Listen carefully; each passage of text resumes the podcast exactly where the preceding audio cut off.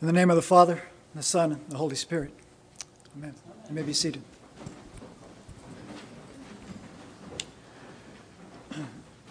You're dead to me. I realize that's not a very auspicious start to a sermon. However, this is something which people say of those who are alive but treat as if they are dead. It's also a terrific dark comedy on Netflix. Um, on All Saints, we do exactly the opposite. Those who are dead, we recognize as being alive to God, although dead to us for the time being. In today's gospel reading, it's a strange reading, but there's some wonderful things there. Jesus says to the Sadducees, God is not God of the dead, but of the living. Abraham, Isaac, and Jacob, three dead patriarchs, are alive to God. And this is not yet the resurrection, but it is the basis for the resurrection. God, who is fully alive and has no association with death, ensures that all who die remain alive to him. Clearly, God sees us as alive even when we're dead. This is God's vision of us. And this is a wonderful reality. Uh, and of course, we know that our deadness is not just physical death. This is the nature of sin. Scripture makes it clear that sin works death in our physical being. And Paul reminds us that in Christ, we can consider ourselves dead to sin and alive to God. The sacrament of baptism we're going to celebrate today, Freya Bramson and Benjamin Cornwell, is of course this expression of coming to life from out of the depths, the watery chaos, to recover the humanity that God first intended for us. But this is of no value to us if we don't also have a corresponding vision of God. It is of no value to us if God is not alive to us. A vision of God is what transforms us and begins to resurrect us even before the great resurrection. And of course, we know the resurrection, like the cross, has already happened. We do hear a lot about the cross, living cruciform lives uh, based on Jesus' death and victory on the cross. I wonder, though, if we do as well, hearing, internalizing, and living in the reality of that other big event in Jesus' life, the resurrection. Uh, Mary and I, Deacon Mary and Father James and I, we do morning prayer before we meet on, on Tuesdays of our uh, clergy meeting. And um, I led morning prayer one morning and went instinctively to the Pascha Nostrum. The Pascha Nostrum, of course, is, is, is um, read during Eastertide. I wanted to read it, and James, uh, Father James said, "Go ahead," because you know what? Every day we can celebrate Easter. Every Sunday we celebrate Resurrection Sunday. We need to have an everyday vision of Easter life as God has for us. His vision for us is Easter life. We are alive to God, and the question this morning to consider is He alive to us? The Anglican priest and pastor Martin Thornton was an expert in ascetical theology growing in holiness. He wrote this The end of man is not purity of heart, but the vision of God. The best way to attain the former, purity of heart, is by aiming purposely at the latter, the vision of God. And if we're struggling at all in our faith, it's primarily not an ascetical problem, it's a vision problem. Tammy and I have a good friend named Lolly Nichols. She's she's passed away, she's died. And uh, when she was at Wheaton, she uh, took swimming uh, with uh, swimming coach John Leaderhouse. Perhaps some of you know him. And when Lolly took these swimming classes with John Leaderhouse, um, she never wore her glasses, obviously, in the pool. And um, she had pretty bad vision, but just enjoyed taking that class with, with John and swam well, from what I gather. Um, and later on that semester, I think it was near graduation, uh, someone, she had her glasses on, someone was coming up to her and said, Hello, Lolly. And Lolly looks at this guy and says, Who are you? He said, I'm John Leaderhouse, your coach. She had her glasses on, she could see him. I've used that story before, but perhaps you don't remember it. Um,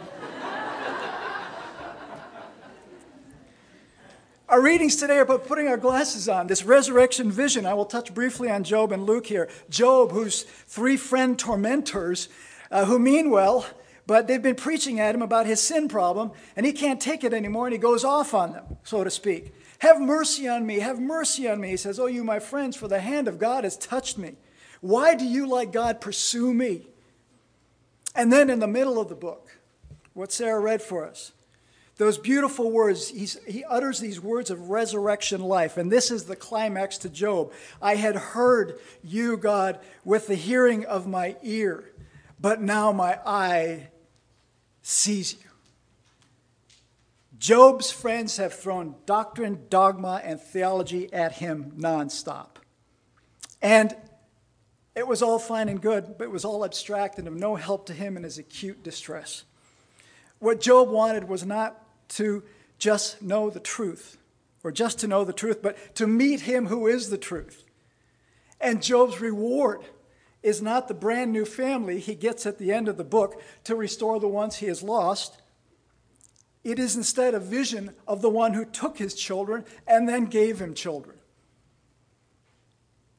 to whom in heaven we are all as children, Jesus says.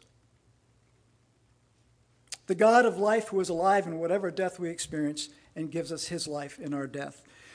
In our gospel reading, the Sadducees, they lack this resurrection vision of God. They spin out this sad little thought experiment, a sorry excuse of a story. And the story that the Sadducees present about the bride, the, the, the woman who successfully goes through seven husbands who die on her. It's a story not of life, but of death.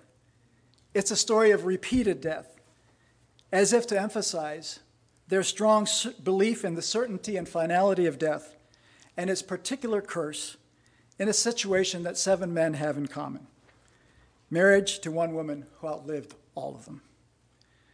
Only after all of them had died did the woman die childless, which is another kind of death, in that there are no children to carry forward the family name.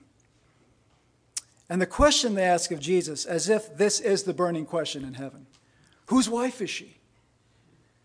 This is a reduction to absurdity. On earth, one husband at a time, seven times. In heaven, seven husbands at one time. And their, their, their vignette about heaven perpetuates this earthbound, deathbound point of view because the scene in heaven is absurd. I cannot speak for women, but I can imagine that this is not a heaven a woman wants to inhabit, where the primary identifier is whose wife are you? As if this is what identifies this woman a wife. You know what? The Sadducees, in effect, they're re- reducing her to this and heaven to this. A woman might rather stay dead.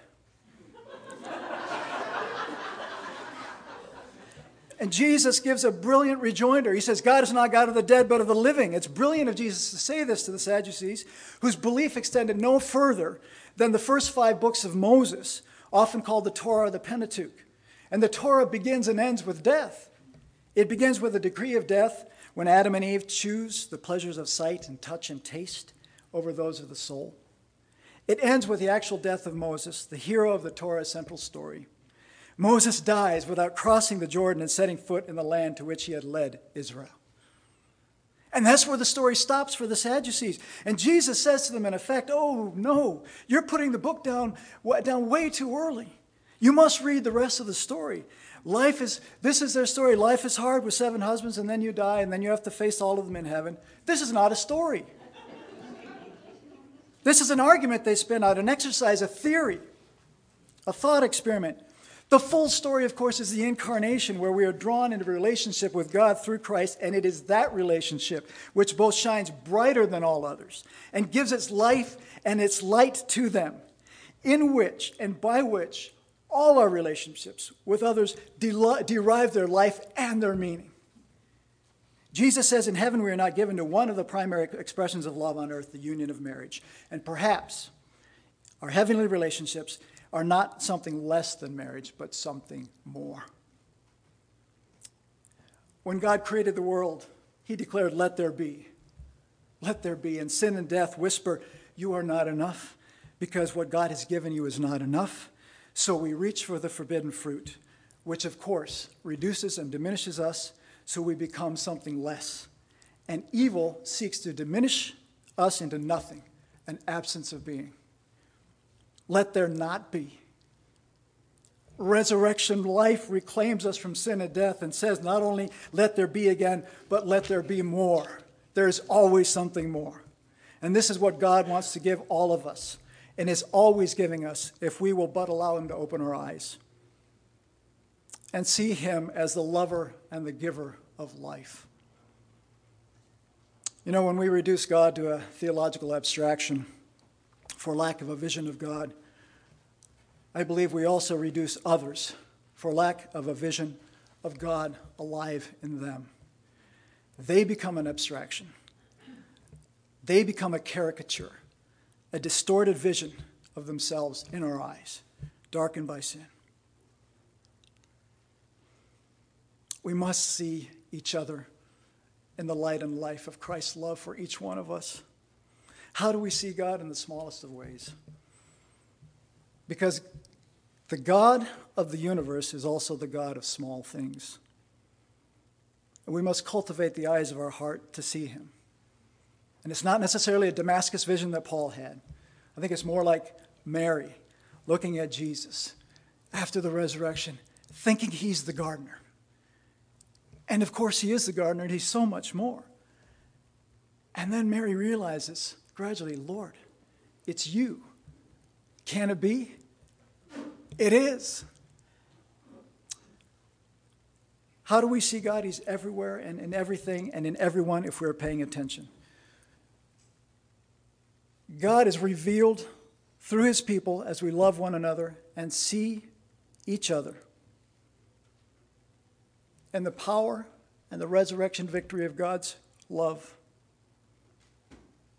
being seen through the eyes of love. And when we don't see each other, it's as if we don't exist and we are dead to each other. And you know, it's interesting when we are at odds with someone, guess what? We avoid looking at them. You all know we rode out to whirlwind trip to Pittsburgh. Um, left Friday, came back Saturday. I rode with Ann McCarthy, uh, seven hours together. And we were driving, and uh, Ann was driving. She was looking at the road that was good. so she didn't have to look at me because I know that Ann has been looking at me all along. And Ann asked one question Rob, have you been sleeping? I said, Well, I said, Well, no, I've not been sleeping. Well, how did you know? And she, in effect, said, Because I've been watching you. What's going on? And I was able to tell her. She saw me with resurrection life. Sarah Qualick, one of the staff of the diocese on the finance team, wonderful. She gave a testimony to all of us at the convention. She said a few months ago, was it a few months ago? Yep. She said, I was in a dark place.